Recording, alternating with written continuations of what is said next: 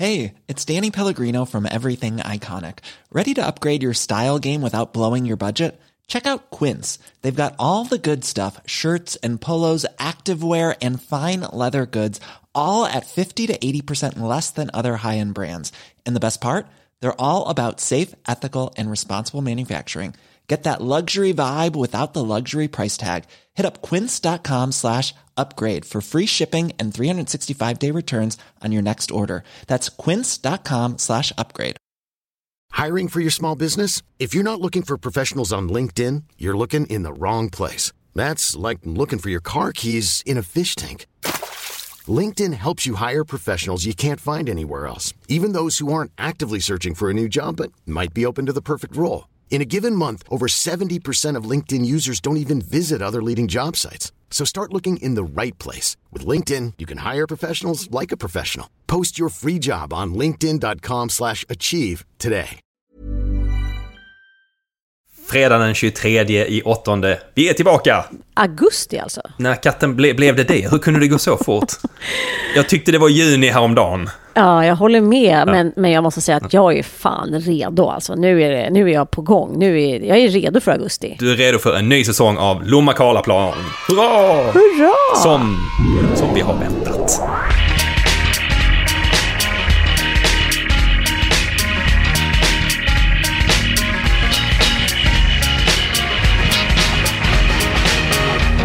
Hur är det i Lomma?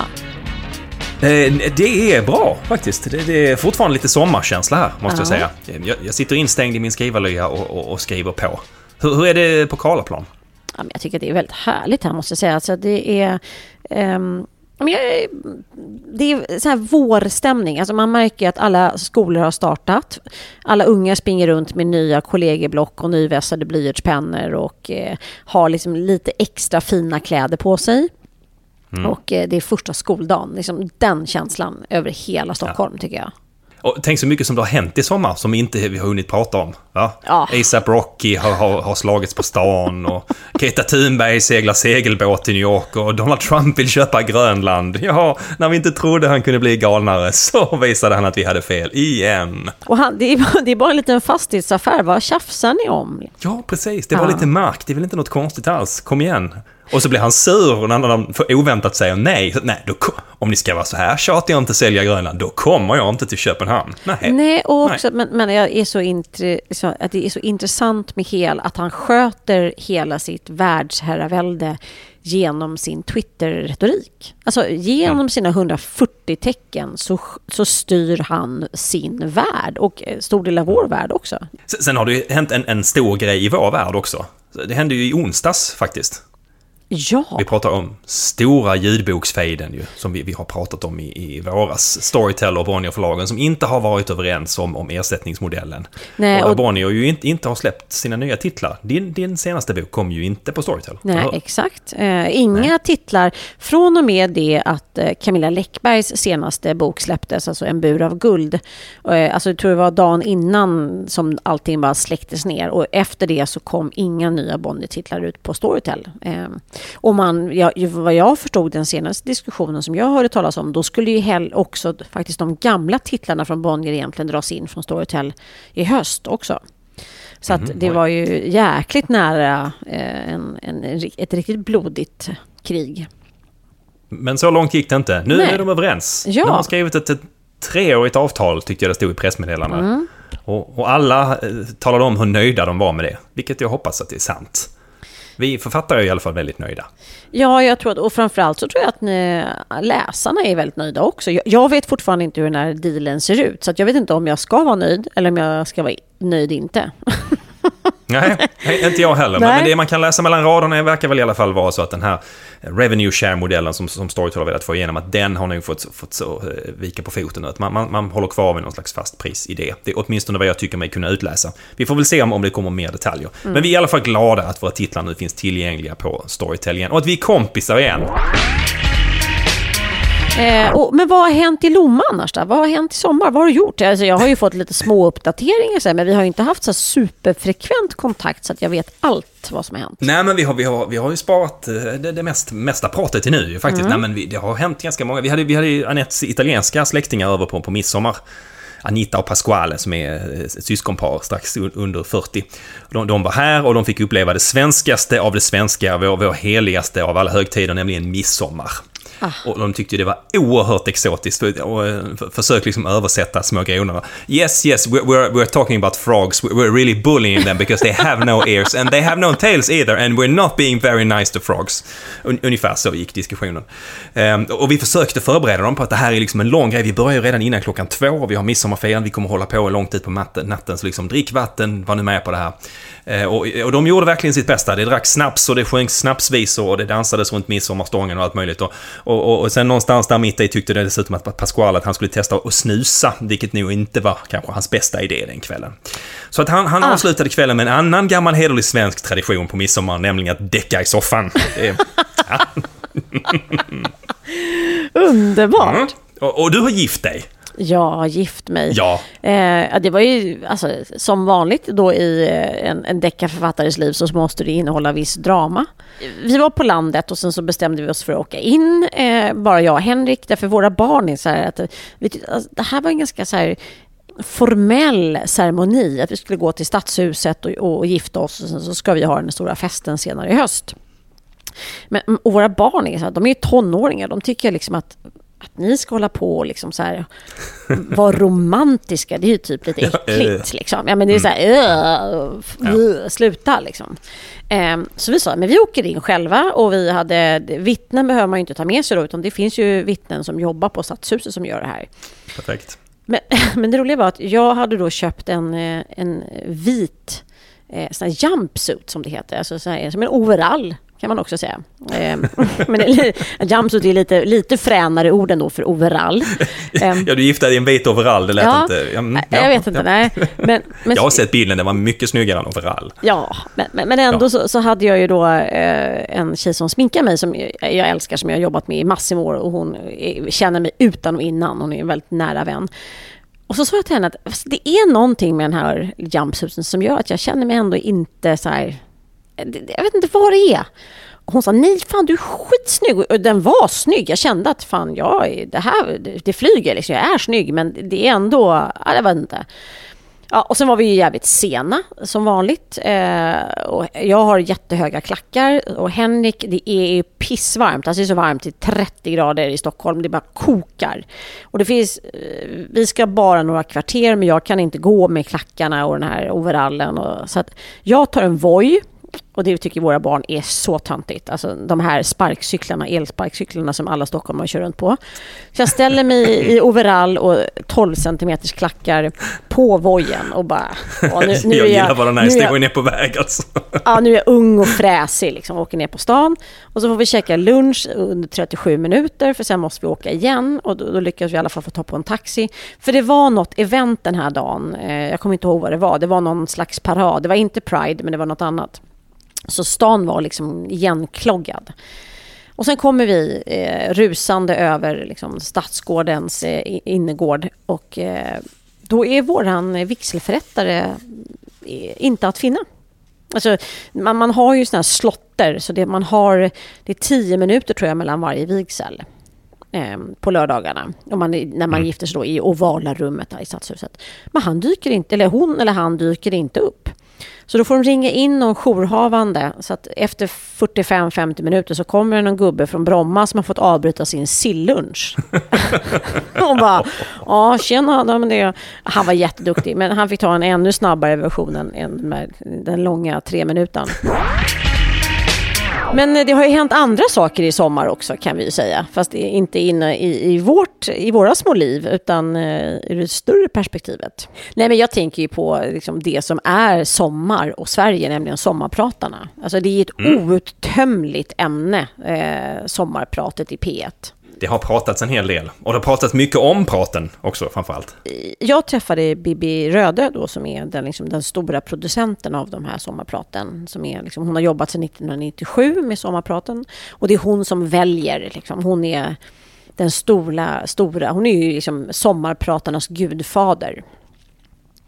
Eh, och, eh, det är hon alltså, som sitter med post-it-lapparna, eller hur? Det här låsta kontoret. Exakt, liksom ja, ja visst. Ja. som är inne och vem som är ute. Mm. Jag har hört ryktas om att hon får liksom muta mattor och alltså jag kan tänka mig att hon typ får guldtackor budat till sig. Det är på den nivån liksom. Mm. Men, men, eh, men det jag, eh, för när jag ringde dig och pratade om vad, så, vad, vad ska vi liksom dra upp i premiärprogrammet, jag kände bara så här, det har hänt någonting med sommarpraten i år och inte så mycket i hur sommarpraten har skett utan snarare reaktionerna på dem. Alltså recensionerna mm. av sommarpraten har ju varit helt absurda. Det, är liksom, det har ju varit slakt. Eh, jag, jag ja. tänker framförallt när jag läste då recensionen av Björn Fransén, en av våra liksom främsta gourmetkockar och eh, han, är, han har flera olika restauranger, han är en, vad jag har förstått, en väldigt försynt person som inte är jättepublik och som håller ett sommarprat. Och han, han berättar sin historia och sitt intresse för mat och hur det gick till. Och sen så går recensenterna fullständigt bananas över den här stackars kocken och beskriver det som sommarpratens pulvermos. Liksom, för att verkligen så här... ja, det, var, det var inte snällt. Nej, men. Lite fyndigt, men inte snällt. Men då kan jag tänka så här, han är en kock, mm. han, är, han är jättebra på att laga mat, han är en av liksom, de främsta, kanske i världen, på att göra jävligt god mat. Och sen ska han berätta sin historia, som han är uppmanad att göra. Och sen är det mm. någon jävla recensent som liksom sitter där på något sommarjobb och bara bestämmer sig för att nu jävlar ska aset få. Liksom. Mm. Alltså, jag vet inte, det finns ingen rim och reson i hur man väljer att kritisera eh, de stackarna som faktiskt vågar ta upp tid 90 minuter i P1. Liksom. Ja, äh, jag håller med dig. Det har skrivit mycket, ganska mycket negativt. Det började inte, det känns som i alla fall det började med Alex Schulman. Eller, eller så var han en av de första som skrev om att han, han tyckte att, att sommarpraten liksom, det, det var helt ute och Eh, det, det, var liksom, det, det, var, ingen som lyssnade på det längre och det formatet fungerar inte längre. Han, han, han skrev ganska fyndigt, det brukar han göra, men, men, men, väldigt raljerande över, över Bibi och hela sommarpratandet och som att det skulle vara så jävla viktigt med att egentligen ingen brydde sig. Ungefär det. Jag, jag tyckte han satte tonen lite grann därför. Och sen, sen, sen har de, de flesta eh, skribenter väl hängt på. Mm. Um, och, och rätt många, tycker jag i alla fall, är inne på sådär att måste alla dra sin livs historia? Jag tyckte Franzén fick lite grann liksom, det var ju intressant att höra när han pratade om hur man lagar mat, men det var inte så kul att höra att, alltså, att, att historierna blir lite förutsägbara när alla ska börja med sin barndom och jobba sig framåt. Ofta är det inte barndomen som har varit så jäkla spännande, utan, utan den, den senare delen av livet som, som man ju inte kommer till på, förrän på slutet. Um, ja, jag vet inte. Eh, jag tror att eh, Alex var väl också inne på det här med att, att poddarna har gjort sommarpraten överflödiga. Tror du på det? Eh, det som jag kan tycka är... Eh, alltså kritiken kanske är att, vad jag upplevde i alla fall för kanske 10-15 år sedan, det var att väldigt många av sommarpraten var live. Alltså man sände live. Man, det var liksom det var autentiskt. Det var där och då när det spelades in. Som mm. väldigt mycket radio faktiskt är. Och det har man ju gått ifrån. Nu vill ju de flesta faktiskt spela in långt innan för att kunna avnjuta av en, en normal sommar. Annars går mm. man ju liksom, annars är ju typ den sommaren förstörd för den stackaren som ska hålla det här pratet. Och det kanske inte heller är alla som klarar av att sända live på det sättet. Men jag, eh, jag tror att det kan vara en del av irritationen över det. För då blir det mer som en podd. Eh, alltså mm. känslan av det. Samtidigt som att jag tycker att det är ju ändå en människas röst i 90 minuter som är, det är rätt ballt att det är så. Och det, det ska inte vara så jävla välproducerat. Alltså det är så här, skavigheten är en del av upplevelsen kan jag tycka. Att det inte mm. är liksom, jag vet att när Camilla Läckberg till exempel sommarpratade första gången då gick ju Katrin Zytomierska, som då var gift med Alex Schulman, bananas över Läckberg. Och bara sa att hon, hon såg framför sig hur Läckberg satt där och, och inne i studion och stammade och vevade med armarna och liksom var... Hon tyckte hon bara var patetisk. Och idag är de skitbra polare, men det var också en av de första så här attackerna mot sommarpratarna. När någon liksom mm. gick till angrepp. Um, och det där har ju liksom nu, den här sommaren tycker jag bara så alltså recensenterna har ju bara eh, jag tycker det är de som är patetiska i det här. För de har liksom följt en jävla fåra och inte gått sin egen väg. Utan de har bara bestämt sig för att ja, nu ska vi slakta sommarpratarna. Ja, men då ska alla slakta sommarpratarna. Det är en dramaturgi som känns bara liksom sjukt icke-autentisk, tycker jag. Eh, så det mm. väljer jag mig verkligen mot. Eh, och det, men, det ska du och jag prata om någon annan gång, hur recensionen, alltså, recensioner har en dramaturgi och liksom, takten i det och liksom, hur den kurvan ser ut. Den är väldigt förutsägbar. Eh, vilket jag tycker är rätt trist egentligen som liksom mottagare att kunna sitta och se på. Men nu tycker jag att det, det, här, har varit liksom, det här har varit under all kritik. Kritiken har varit under all kritik, tycker jag. alltså jag, jag, jag har tänkt på det här, just det här med poddar. Alltså, det är lite som sådär, ibland så tar, plockar vi fram någon, någon gammal 90-talsfilm eller så och så ska, ska visa barnen.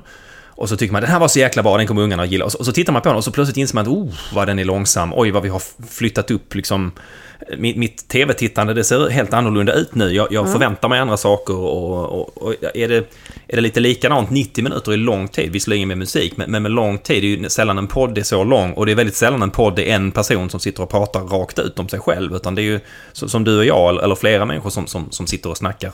Det, det blir ju producerat på ett annat sätt, det blir ju rappare i tempo och och ja, man, man, har lättare att komma till saken på ett eller annat sätt också kan jag, kan jag tycka. Så det, det är ju en tuff jämförelse att jämföra en podd med, med 90 minuter där man ska berätta sin egen historia. Och kanske då dessutom många människor som inte är som Björn Franzén, som, som inte är vana historieberättare, utan som har en annan kompetens egentligen.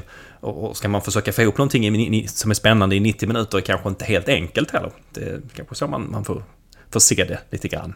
Ja. Det är kanske en orättvis jämförelse egentligen att jämföra med poddar eftersom det är lite, lite olika produkter på något sätt. Ja, och kan just att, att det, det, fina i att det inte är vana historieberättare utan det är kanske sådana som är experter inom sitt liksom, respektive mm. gebit. Alltså att man är, och det är det som är hela poängen, att man lär sig om... Ja.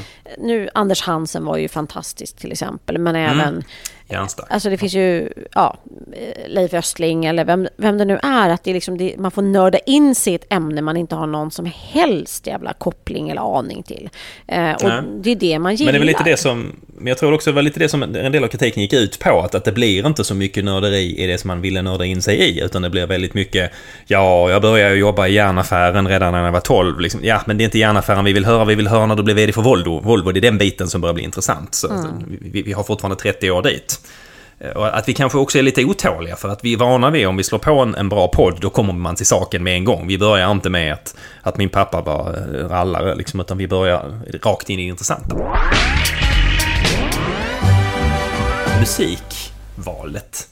Om man nu skulle sommarprata, man ska mm. välja musik. Så det är ju egentligen ganska ångestladdat, kan jag tycka. Mm. Här ska man välja någon musik. Den får inte vara för, för jäkla smal, för att alla måste gilla den. Men den får inte vara för bred heller, för man måste ju ändå visa att man är lite kreddig sådär. Jag, jag tror, till exempel, till exempel alla politiker. Politiker väljer alltid Springsteen, har du tänkt på det? Alltid Springsteen. Ja, vet, de ska vara lite rock'n'rolliga och härliga ja, och folkliga. Precis. Och liksom, ja. ja. men han, han är ändå demokrat och han är inte så farlig, han har aldrig knarkat. Typ. Så vi kan ta... Springsteen är okej. Okay. Det, ja. det, det, ja, han, han återkommer alltid. Musik. Men visste du att Tage Danielsson var den som faktiskt grundade sommarpratet? Nej, det visste jag inte. 1959 grundades det, det var ju 60-årsjubileum i år, men Tage Danielsson var den som faktiskt grundade. Och han sommarpratade tillsammans med, Tage, med eh, Hasse Alfredson. Hasse Alfredson, precis. Eh, totalt 12 eller 16 gånger tror jag. Sen fanns det någon, alltså det var massor med olika som har, prat, som har pratat sådär 23, 30 gånger. Alltså det var alltså massor med som har varit med extremt många år. Men, mm. Och det har ju förändrats sen dess såklart. Men Gardell var väl inne på sitt åttonde år i alla fall i år, tror jag. Jonas skrev en, en rätt intressant eh, krönika också som jag läste i, det var väl Expressen, som handlade om det här med texter och, och det, det, kan vi ju prata om i ett kommande program, men att det inte är så lätt det där med att en text inte alltid lämpar sig både för att läsas och att läsas upp. Det tyckte han var väldigt bra också. Ja, och då tog han faktiskt och han med hänvisade sommar... just till sitt sommarprat. Ja, precis. Mm. Han, pratade, han, han, nämnde ju, just i den krönikan nämnde han ju sitt sommarprat. Att där har han liksom skrivit till vissa talfel för att det ska låta som att det är en autentisk röst. Att det ska, vara, mm. att det ska kunna gestalta en viss karaktärstyp. Ja, och han har skrivit den åt sig själv också. Så att den, mm. är, den är skriven den texten för att han ska läsa den högt. Och läser man den rakt upp och ner själv så, så som, som, läsare så är det inte alls särskilt bra. Nej, och som han sa också att så, om det är någon annan som hade läst den åt honom så hade det inte alls blivit samma tolkning och inte alls samma ja, känsla. Nej. Nej, jättebra. Var intressant. Men du, om du fick frågan att sommarprata, vet du vad du... Vet du, om du säger, ja men du måste ändå ha tänkt tanken. Vet du vad du skulle prata om? Ehm, ja, jag fick ju naturligtvis prata om mina böcker om mitt skrivande, men ja, det, bra fråga. Jag skulle nog försöka böja lite på dramaturgin. Mm. Kanske inte börja med när jag spelade fotboll i kortbyxor, liksom, utan försöka hoppa in någonstans där det börjar bli intressant. Men kanske börja på ett, ett spännande ögonblick, till exempel mm. när jag sa upp mig från jobbet eller så för att bli författare. Eller någonting i den stilen mm. kanske. Jag vet inte. Det är, ja, spännande. Vi får se om vi får frågan. Bibi, har du... Har två namn här nästa år. hallå, hej, det är Anders. Hallå, hej, hej. Men du, hej, hej, hej. finns det någon låt som du vet så här, den spelar alla och den skulle jag aldrig spela? Som jag aldrig skulle spela? Mm. Ja, men som, för det eh. finns ju några som är så så sjukt, alltså så här My Way, Frank Sinatra eh, mm. eh, och sen It's a wonderful day. Eh, både med U2 men också, eh, ja, vad heter den andra? Vilken tänker vilken da, da, da, da. Ja, ja, ja, Louis Armstrong, It's a wonderful world. Ja, ja, wonderful den, ja, till exempel. Nej, det är de tre liksom, som är liksom... Ja. Jag hade säkert googlat och tagit reda på vilka är sönderspelade totalt. Sådär. Inte, nej, Springsteen, tyvärr, går bort. Ja. Du förresten, på tal om musik, jag berätt, berättade det. Vi, ja, vi var och kollade på film häromdagen, jag med barnen. Vi såg Yesterday. Har du sett den? Nej, men du berättade att du hade varit på det. Jag fatt, jag hade, när du började prata om det, har du sett det? Jag bara, nej, vad är det här för? Jag hade ingen aning. Ja. Vad är det för någonting? Nej, men det är en, eh, en brittisk komedi Eh, och som, som egentligen går ut på att, att genom ett så här konstigt naturfenomen så, så, så är det en, en lite hobbymusiker som, som han, han åker runt och spelar på pubbar och så vidare och så vidare. Han slår aldrig igenom riktigt och sen så har han en olycka och just samtidigt som den här olyckan sker så är det ett strömavbrott på hela, över hela världen. Och när han vaknar till så har Beatles försvunnit ur världshistorien. Beatles har aldrig existerat. Men, men huvudpersonen då, han kommer ju ihåg alla de här låtarna naturligtvis. För honom finns ju Beatles fortfarande. Så att han, han, han övar upp så att han kan alla de här låtarna, så presenterar han dem som sina egna. Så får man höra jättemycket bra Beatles-låtar. Ganska kul koncept sådär. Eh, men, men, men, vem spelar efter... huvudrollen, sa du? En eh, brittisk komiker med, med, indisk bakgrund. Jag kan faktiskt inte hans namn just nu. Han är helt okänd för den svenska publiken. Han har spelat i Coronation Street en massa, massa år. Ehm, men eh, det var så kul, för efter att ha sett den här filmen och blivit fullmatad med Beatles-låtar och jag har verkligen tänkt också, åh jäklar vad många bra Beatles-låtar det finns.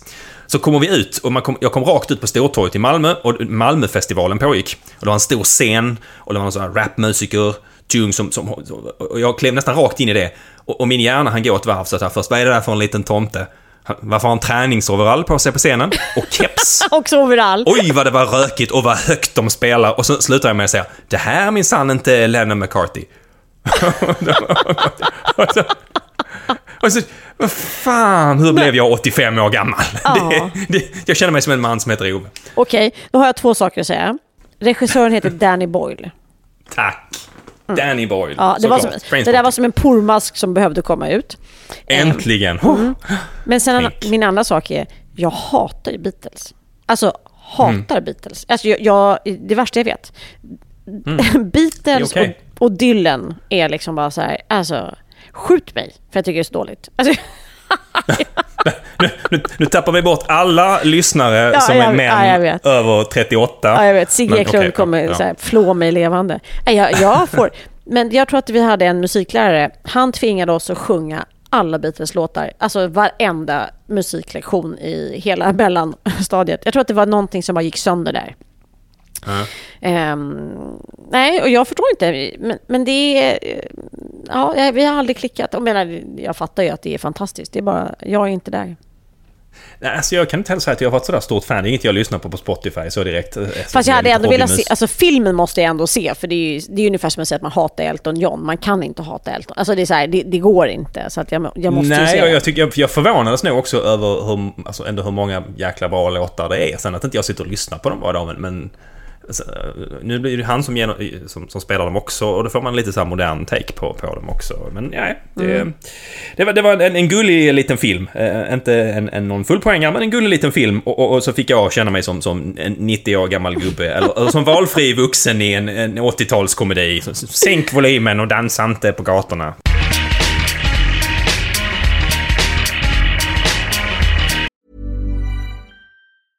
Hiring for your small business? If you're not looking for professionals on LinkedIn, you're looking in the wrong place. That's like looking for your car keys in a fish tank. LinkedIn helps you hire professionals you can't find anywhere else, even those who aren't actively searching for a new job but might be open to the perfect role. In a given month, over 70% of LinkedIn users don't even visit other leading job sites. So start looking in the right place. With LinkedIn, you can hire professionals like a professional. Post your free job on linkedin.com slash achieve today.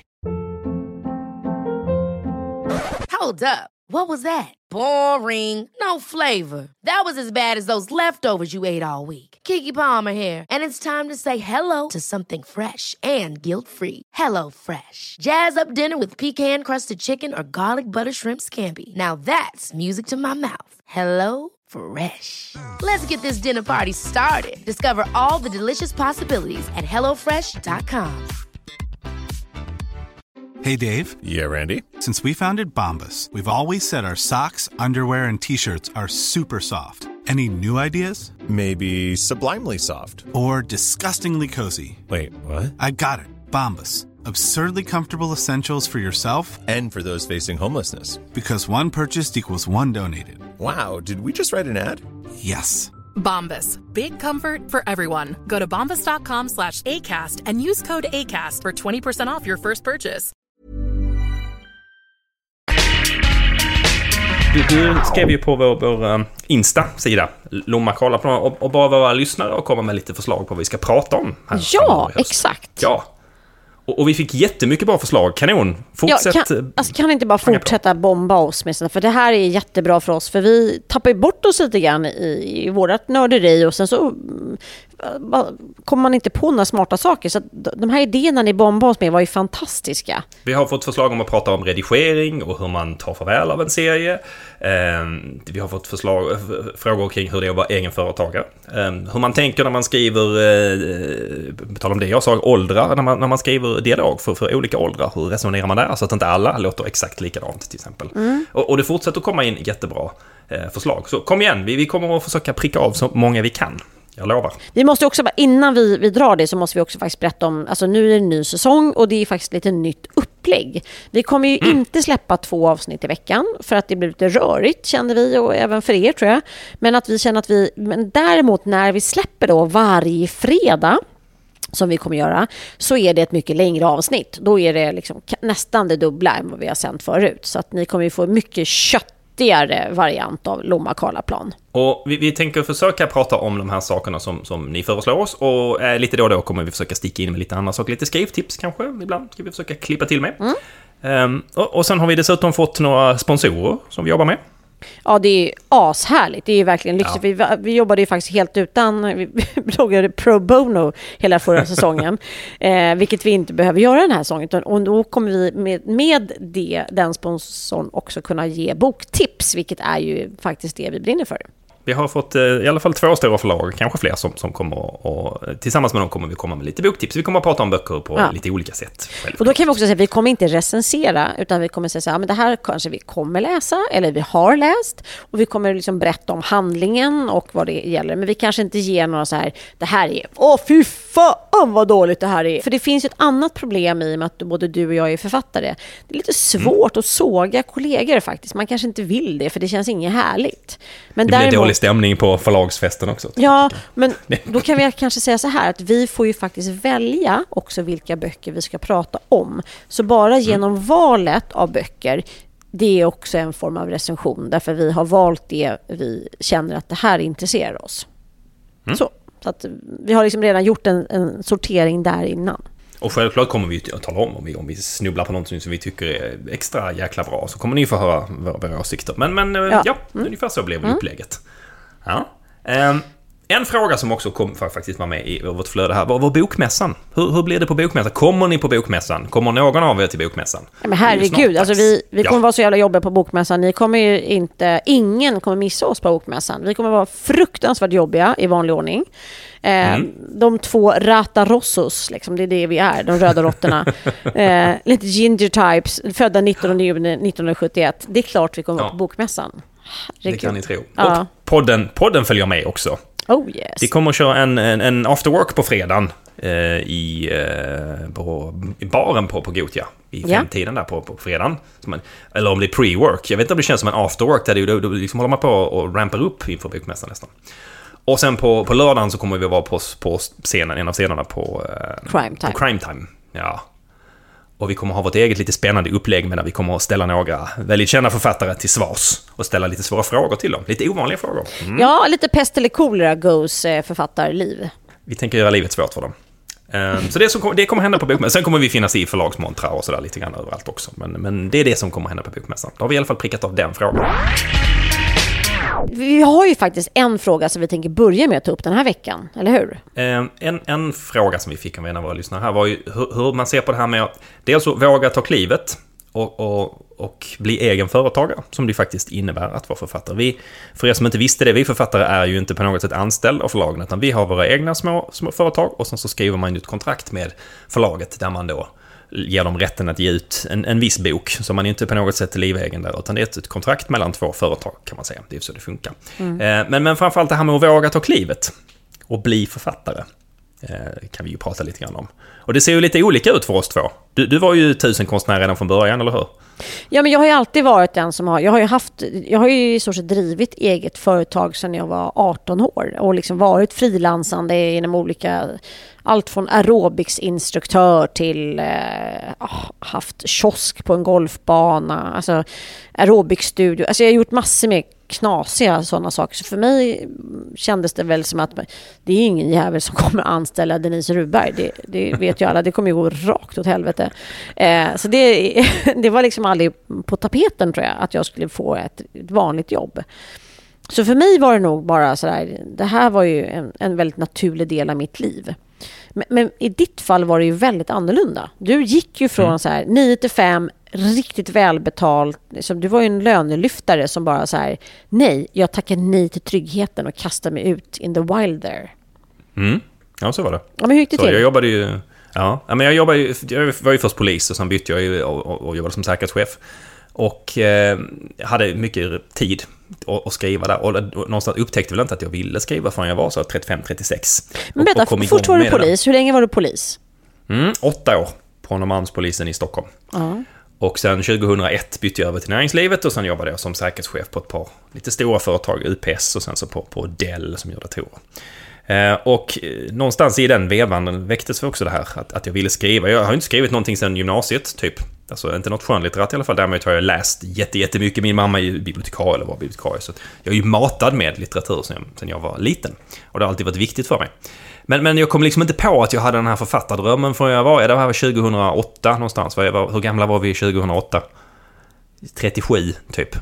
Ehm, att, att jag, det var, Alltså om jag är tyst jag- nu så är det bara för att jag försökte febrilt räkna. Ja, det- gjorde matte. Jag Gjorde jag matten rätt? Jag tror den blev nog ganska rätt då. Jag höll på att säga Ehm, 42, men det var ju fel. Ja, mm. Ish. Nej, så, så att jag kom liksom inte riktigt igång från då. Jag blev antagen eh, 2010, min första bok Game kom 2010 och sen jobbade jag parallellt 10, 11, 12 hade jag ett jobb med kanske 60 timmar i veckan arbetstid och sen så då dessutom skulle skriva böcker och komma ut med en bok om året. Så Och då, någonstans vänta, 20... f- låt höra då, då var du säkerhetschef under den tiden? Mm. Ja. Europa, Mellanöstern, Afrika och ja, jag fick lite Asien på slutet också för de tyckte att jag hade för lite att göra. Men det låter ju så, Så hade ju- astungt. Alltså det låter ju som så här, ja.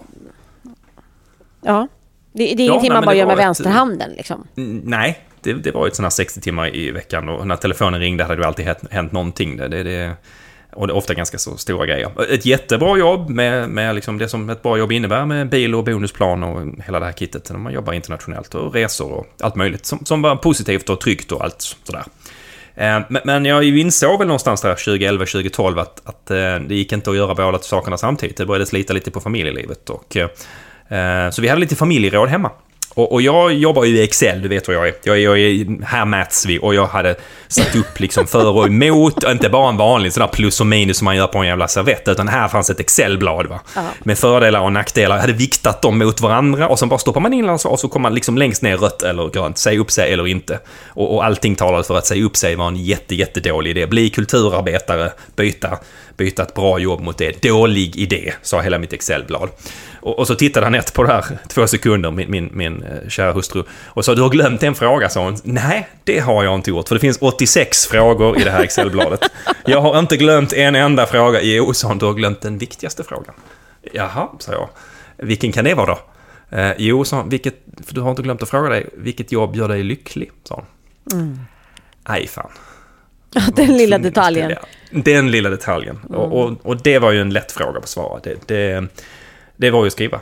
Det, det, jag tycker det är roligt. Jag tycker det är det roligaste som finns fortfarande. Och när jag väl insåg det så, så, så, så som man sa, visst, man kan alltid ha, ha, tjäna bättre, men, men när någonstans börjar liksom blir man mer lycklig för att man, blir man dubbelt så lycklig för att man tjänar dubbelt så mycket? Nej, det blir man ju normalt sett inte.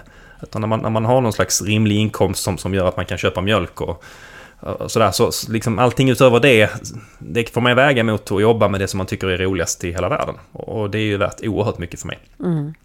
Så, så, där, så där var beslutet. Så 2012 faktiskt så, så ringde jag min, min chef som var på någon affärsresa i Kina och överraskade honom med att han trodde jag ville prata om någonting helt annat när jag sa att hörru du, eh, jag, jag måste faktiskt säga upp mig för att jag vill skriva böcker istället.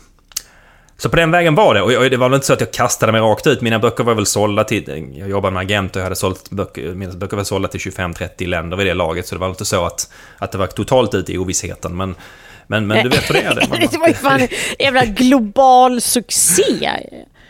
Ja, Ja. visst. Men, men, men det, är- det är ju trots allt så att man ska kunna se det, här som, som ett jobb över ett antal år Ja, också. jo, jag vet. Man ska ju veta att det och- finns en morgondag Ja. också. Mm. Ja, man är egenföretagare, man, man ser liksom inkomster och utgifter direkt ju. Man, man har inte råd att ha så många dåliga dagar eller, eller vara borta för länge, utan man måste jobba på. Så så som min, min eh, kasta, kasta mig ut, släppa bassängkanten, våga språnget. Det, det var mycket Anettes fel. Jag skulle aldrig gjort det där Excel-bladet från första början. Jag skulle frågat henne direkt. Jag, har- lärt mig det nu. Nej, Spara men mycket tid. Mm. Ja, men det är ju fantastiskt. Men, men det är just det här att... För det är det de flesta står inför ju. Att, för det var nämligen så att... Alltså när jag blev författare så... Jag debuterade hösten 2000. Och sen så påsken 2001 så var jag gravid. Och då helt plötsligt så, så löpte allting vidare i någon slags liksom så här föräldraledighet, eh, skriva bok, eh, amma barn. Alltså det var så här, allting bara flöt runt i en, en enda stor amningsdimma. Eh, Och det har jag förstått var väldigt många av oss kvinnliga författares eh, vardag. Alltså det var så vi faktiskt blev, det var så vi grundlade vår karriär. Läckberg samma sak, Kajsa, Kajsa Ingmarsson, Martina Haag. Eh, alltså vi var Emma Hamberg, alltså vi var jättemånga under den, Linda Skugge också för den delen. Alltså vi var många som liksom så här, ja men vi passade på. Åsa Larsson också. Ehm, det blev liksom då vi gick hemma och gjorde eh, saker som inte krävde så mycket av huvudet. Än att vi så här, ja men rutinbaserade, diska Vellinflaskor och allt vad det nu var. Eh, Min och då, hustru gjorde samma sak. Hon är, Anette är ju läromedelsförfattare. Hon, hon, samma Ja. sak. Hennes första böcker kom när, när hon var mammaledig med första barnet. Ja, och då, Ja, ja, och, men då hade man ju också en, man hade lite eh, mer tid att fundera och tänka. Eh, och man hade också en, en försörjning att liksom göra det för. Men, eh, men, jag hade ju, men jag hade ju faktiskt ändå debuterat innan så att det var ju liksom så. Mm. Men, Ja. men jag tror det ligger mycket i det. För att, för att eh, skälet till att jag kom igång också var ju att jag hade väldigt mycket resor. Och, och hade väldigt mycket dödtid på resorna. Och, det brukar ju vara det som sätter igång en, att man får tid och, och verkligen syssla med det. För att, för att skriva, det tar tid. Ja. Eh, Jag tror att det är ganska få människor som hinner skriva en bok mellan e-mail och eh, samtidigt som man kollar på en tv-serie. Utan, det, det kräver sammanhängande på ett eller annat sätt tid där man, man kan sätta sig in i skrivandet. Och, det brukar vara på något sätt att man får de här sjoken som, som gör att man kan, kan köra igång. Ja. Det är min teori i alla fall. nu satte du verkligen fingret på det. Det handlar inte, kanske inte så mycket tid om att skriva, utan det handlar tid att få tänka. Alltså, Det var det jag menade, för- men när man går hemma med barn, det är, så här, det är ganska enahanda syssla. Att det är så här, jag tömde diskmaskinen sju gånger per dag, jag bytte blöjor, jag gjorde alltså väldigt enahanda monotoma uppgifter som kanske inte krävde så mycket tankeverksamhet, men det behövde ändå göras. Alltså, man var ju påloggad, det var ju inte så att jag var liksom helt världsfrånvänd när jag tog hand om mina barn, men det, det, var, det var inte samma problemlösningssituation som ett vanligt jobb hade krävt. Och det är det som är, och det, det här brukar jag säga till folk faktiskt som, eh, som vill skriva, att försök ta liksom några veckors sammanhängande ledighet och sätt dig på någon, ja, alltså verkligen avskild plats där det inte kräver någonting av dig. Det är ganska bra. Och gör tråkiga saker. Slå hö, hugg ved. Alltså det, det brukar vara ganska bra kombination. Ja, och framförallt det här med tråkighet är en jättebra grej. Ja. För, för det är det så här som jag, jag försöker slå ett slag för tråkigheten. Det, det är så jag kommer igång med mina böcker. Jag tvingar mig själv att ha tråkigt. Ja. Typiskt när jag åker bil till exempel. Jag åker bil och så får jag inte ha radion på. Jag får inte lyssna på en podd, jag får inte lyssna på radio, jag får inte Nej. lyssna på musik, jag får inte lyssna på någonting. Det är aptråkigt i fem minuter ungefär. Och sen därefter så börjar min hjärna gå igång och börja underhålla mig med att hitta på små berättelser. Exakt, ja. Ehm, Så jag, jag kan säga, om, om man funderar på att bli författare, börja med att ha lite tråkigt. Det, det, det är typ steg ett. Kom, Mm. Ja, och- få igång, kicka igång fantasin där. Nej, men, och du har helt rätt. Alltså, ta en biltur i två timmar, och hälsa på någon släkting som behöver något besök. Eller gå en promenad utan, som du säger. Ha på er hörlurar, men ha inget ljud i. Alltså bara så här, stäng ner. Eller eh, städa ur källan. Liksom. Alltså de där grejerna, gör det. För då, Mm. Och lyssna inte på något annat under tiden. För det, det blockerar er egen kreativitet. Det är ju som med ungarna. Liksom. Låt dem ha tråkigt så blir det roligt sen. Ja, jag brukar säga det också när vi ska åka bil. Så här, nu barn, nu ska vi öva på tråkigt. Ja, åh vad, Då- vad poppis det blir. Ja, vad mysigt ja. de tycker att det är. Ja. Och de var så här, pappa, först så gnäller du om några som heter Lennon och, och Paul McCartney och, och, och sen så därefter så och klagar du på rappen och nu vill vi ska ha tråkigt. Du blir fan inte årets förälder i år heller. Ungefär den. En fråga som dyker upp ganska ofta, eh, tycker jag, hur lång tid tar det att skriva en bok? Den, den, den måste du få också, jätteofta. Det är en av de vanligaste frågorna man får. ja, ja, verkligen. Och, och, och det beror lite grann på hur man, hur man menar med det. Så menar du själva skrivprocessen eller menar du från det har jag börjat tänka på berättelsen? För, för mig är ju tankeprocessen tar ju mycket, mycket längre tid än vad själva skrivprocessen gör. Själva skrivandet går ga- ganska fort. Relativt sett. Du är ännu snabbare än vad jag är. Du har ju två böcker att om året dessutom. Jo, men, det- men, det, men det, jag ligger ju också många år före. Alltså, jag, jag har hållit på tio år längre, alltså när jag är 15 år längre än vad du har gjort. Alltså rent Mm. arbetsmässigt med skrivandet. Därför att jag ligger ju, jag har ju många idéer framåt. Därför det, det är precis som du säger, man tänker ju på en bok flera år innan den finns i fysisk form. Så att, Mm. alltså, ax till limpa brukar jag säga, då är det lite... Ja. Det är svårt att säga när exakt man började tänka på det. Men, men, men om man ska titta på liksom hur, hur ser fördelningen ut? Om du säger att du har den här pajen på 100% som är hela bokprocessen. Hur många procent är, är tankeverksamhet och hur många procent är sätta sig ner på rumpan och skriva för dig? Ja. Ungefär. Nej, Vad tror du? Hur ser din alltså- paj ut? Nej, ja, ja, jag skulle säga eh, 80 procent är tankeverksamheten innan. Sen är 20 procent... Alltså nej, sen är kanske 15 procent skrivprocessen och sen är 5 procent redigeringen. Och det, det där har varierat. För redigeringen tog mycket längre tid för mig förut. Nu har jag liksom blivit mycket s- mer skärpt på den biten. Eh, men tanke, alltså det, det värsta man kan göra som författare det är att börja skriva för tidigt innan tankeprocessen är klar. För då Eh, alltså sätter man och skriver sig innan tankarna verkligen är färdiga. Och, alltså det gäller att ha is i magen och säga nej, jag ska inte sätta mig för jag är inte klar. Man känner ju det, man vet ju det när man, framförallt när man har skrivit några böcker, att nej, jag är fan inte redo liksom. Då blir redigeringen outhärdlig för att den, man har inte alla svaren som redigeringen kräver. Och Nej, för det är det som kommer hända och vi ska prata om redigering längre fram också. Mm. Ens redaktör ställer jättemånga frågor. Om både det som står och det som inte står. Ja. Och, då, och har du inte svaren på dem och inte kan motivera för att du har inte heller kunnat liksom fine-tuna de sakerna du vill få fram, då, ja, då, då går det inte. Det är, liksom, och då har du en ofärdig bok. Så är det. Mm. Så att det förarbetet behövs verkligen göras. Men, men sen så, för min del, jag kunde inte heller livnära mig direkt på. Alltså det var ju, jag har ju hållit på under eh, de första tio åren skulle jag säga nästan av mitt författarskap så har jag hållit på och haft sidoverksamheter. Jag har varit programledare, jag har skrivit krönikor, jag har ju liksom... Mm, så för min del, jag var ju inte heltidsförsörjande författare förrän efter ja, åtta, nio år.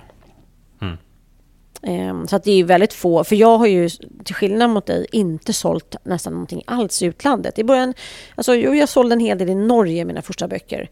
Ehm, så det var en extra inkomstkälla. Ehm, men, men generellt så har jag, Sverige har varit min plattform och det är där jag har fått. Och då har jag ju varit tvungen att göra en jättemycket extra arbete för att kunna, kunna skriva böcker. Men även om jag inte har haft heltids... Eh, liksom, jag har inte behövt gå till ett kontor 9 till 5. Jag har ju tagit andra frilansuppdrag. Ja, så man kan säga i alla fall att, att både din och min resa började med att vi hade tråkigt. Så, så pass gemensam är den i alla fall. Det Även tycker om jag vi, man vi kan tog, säga. vi Ja. tog lite olika vä vägar till, till målet. Så, så vi började i alla fall med att ha tråkigt på ett eller annat sätt och sen tog, tog det sig därifrån. Vad kommer ni kolla på i helgen? Berätta. Ja, vi kommer att kolla på, eh, på Mindhunter som ju släpptes här i veckan. Du har ju redan hunnit glufsa i dig hela säsongen. Ja, jag glufsade i mig hela för, eh, under helgen här som har gått. Alltså fy Mm. i helvete vad bra den är. Alltså den är så bra. Johan Kroneman skrev ju en hyllning också till den nu eh, igår. Eh, och jag stämmer bara upp. Alltså det, ja, vi slukade hela under förra helgen. Helt, alltså, ma- första säsongen var fantastisk, men jag skulle säga att den här nya säsongen är, liksom, den är mindblowing bra. Ja, jag, jag har bara hunnit se första avsnittet hittills. Inte spoila, men, men det, det, känns, det känns jättebra. Jag, jag tycker framförallt det som är så spännande med den serien, det här är en, en serie som handlar om väldigt, väldigt våldsamma människor och hemska mord och allt möjligt. Och 95-96% av den är bara två eller tre personer som sitter i ett rum och pratar med varandra. Ja. Och ändå är, är det så jäkla spännande för att det är så välgjort. Och, Alltså det, det, det är noll blod egentligen. Eh, Det är noll våld. Alltså det är så här, men det är våldsamt. Eh, Det är ändå fruktansvärt alltså krypande obehag som är så. Det är så välskildrat så att det är eh, makalöst. Om man, om man nu gillar liksom... Vi ska kanske säga också för er som, som inte har sett Mindhunter, den går på Netflix och, och den, den följer med FBI-agenter som på 60 och 70-talet som, som börjar med det här med att man ska försöka kartlägga seriemördare. Då. Det är en autentisk historia från början som den grundar sig i. Att, man ska intervjua de här väldigt våldsamma seriemördarna för att försöka lära sig någonting om dem så, och, och ska samla på sig information. Förr så låste man bara in dem och slängde bort nyckeln och sa de är onda, punkt slut. Och de försöker då få, de ska bena ut någon slags metoder i det här vansinnet som man kan använda för att spåra upp andra seriemördare längre fram. Det kan man säga, det är egentligen hela upplägget. Ja men beteendevetenskap är det ju. Alltså, det är, Mm, ja, det är det. alltså man verkligen analyserar det mänskliga psyket. Och även Och det vanliga ville man inte människor. blanda in, in, in liksom i, i, i polisverksamhet. Då. Det var två helt olika saker, men här smälter man det då ihop det. Som. Och hur det här också då krockar med eh, liksom det traditionella polisarbetet. Vilket är ju, bara det är ju också väldigt intressant att följa utvecklingen. Mm. Jättesnygg serie. Och du då? Ska du kolla på Eh, något? Ja, och jag följer ju då den serien som du har slukat. Vi, vi, vi går verkligen parallella spår och vi hjälper varandra här. Och det är ju The Loudest Voice. Alltså grundaren av The Fox eh, Network.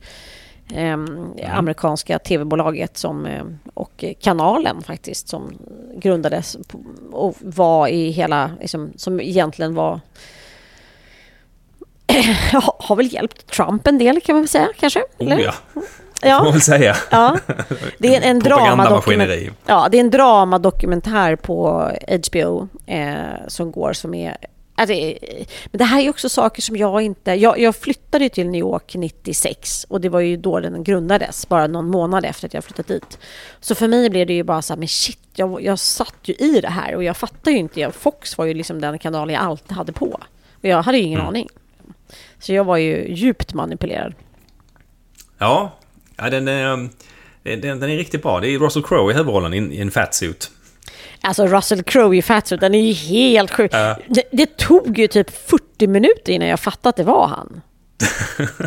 och sen bara, men gud jag känner, Ja. nej men det är ju sant, det är helt sjukt. Och det, framförallt hur han, liksom, hur han går, hur han rör sig i den här. Han går med en jävla passgång liksom. Han, han går ju inte som en vanlig människa. Nej, nej, helt riktigt. Nej. Den, är Roger Ailes, som han ju heter, som, som grundade Fox Network, som, som var i någon slags oerhört höger... Han var i, i, i politiken först. Och var Ja. rådgivare till Nixon bland annat och allt möjligt. Så han kommer från den och sen så startade han då Fox. Som, som han ganska snabbt gör till ett propagandaverktyg snarare än nyhetskanal. Men, men också kommer mycket innovationer som det här till exempel den här lite rullande lilla textremsan som, som alla, alla tv-bolag har nu. Där det liksom, man, man rapporterar rullande nyheter i text samtidigt som man pratar om dem. Så bland annat det. är en Mm. sak som har kommit av Fox. Och, och naturligtvis, han, han, han blev också då bortsköljd så småningom ju i metoo-vågen. Ja. Eh, För det visade sig att han inte alls var någon mysfarbror. Nej, och den visar, där hade han ju redan börjat redan, liksom, när, när serien tar sin början så är han redan Mm. igång med det redan 95-96. Och allting får ju liksom en extra skjuts också i och med 9-11, för det hände Ja. ju väldigt i början av serien, så det är väl det som är... Jag tycker Nej, också men man så- lär sig väldigt mycket om hur USA funkar, alltså mekanismerna i Ja. USA utanför öst och västkusten och Mm. nyhetsrapportering och allt möjligt. Han, han, han har ibland annat så han har någonting som heter The Orchestra Pitch Theory. Har du hört talas om den? Nej? Den, den, den gick ut på att, att om man har två personer som står på en scen och den ene säger så här “Jag har lösningen på krisen i Mellanöstern” och den andra personen ramlar ner i orkesterdiket. Vem av de här två hamnar på nyheterna på samma kväll? Ja, det är han som ramlade i orkester- orkesterdiket. Ja, exakt, alltså ja. liksom, det- och det är upplagt ungefär så att det... Skitsamma vad som är liksom rätt, bara det är någonting som drar tittare. Jag, jag gillar Ja. den jättemycket. Ja, men det där är, ja. Nej, men så det är väl eh, The Loudest Voice och Mindhunters. Det, det, är liksom, det är det ni ska ägna er åt den här helgen, tycker jag i alla fall. Grotta ner sig i mänskligt elände på olika sätt. Ja, Ja. Mm. ja du. Ska vi eh, säga så då? Ja, det tycker jag. Ja, vi är tillbaka nästa fredag och då kommer vi att ha lite boktips bland annat va? Och lite annat roligt. Boktips. Vi kommer alltid Ja. ha serietips, för vi, vi plöjer så jävla Mm. mycket serier. Vi kommer äta mat och vi kommer göra... Det är jävligt trevligt hela tiden faktiskt. Ja. Ja. Och fortsätt som sagt, panga på med fler eh, förslag till vad ni tycker att vi ska prata om. Så, Ja. så ska vi göra vårt bästa. Du, Karlaplan tackar för sig. Ja, klart slut från Lomma. Ha det bra. Hej då! Hej.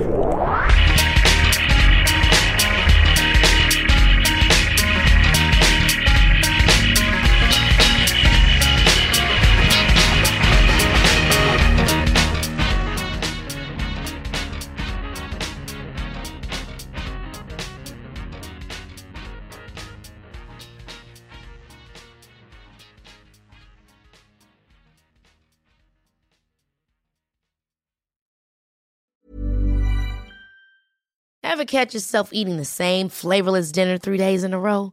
Dreaming of something better? Well, HelloFresh is your guilt free dream come true, baby. It's me, Gigi Palmer. Let's wake up those taste buds with hot, juicy pecan crusted chicken or garlic butter shrimp scampi. Mm. Hello Fresh. Stop dreaming of all the delicious possibilities and dig in at HelloFresh.com. Let's get this dinner party started. When it comes to your finances, you think you've done it all. You've saved, you've researched, and you've invested all that you can. Now it's time to take those investments to the next level by using the brand behind every great investor, Yahoo Finance. As America's number one finance destination, Yahoo Finance has everything you need, whether you're a seasoned trader or just dipping your toes into the market.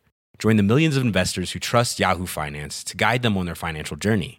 For comprehensive financial news and analysis, visit yahoofinance.com, the number one financial destination, yahoofinance.com.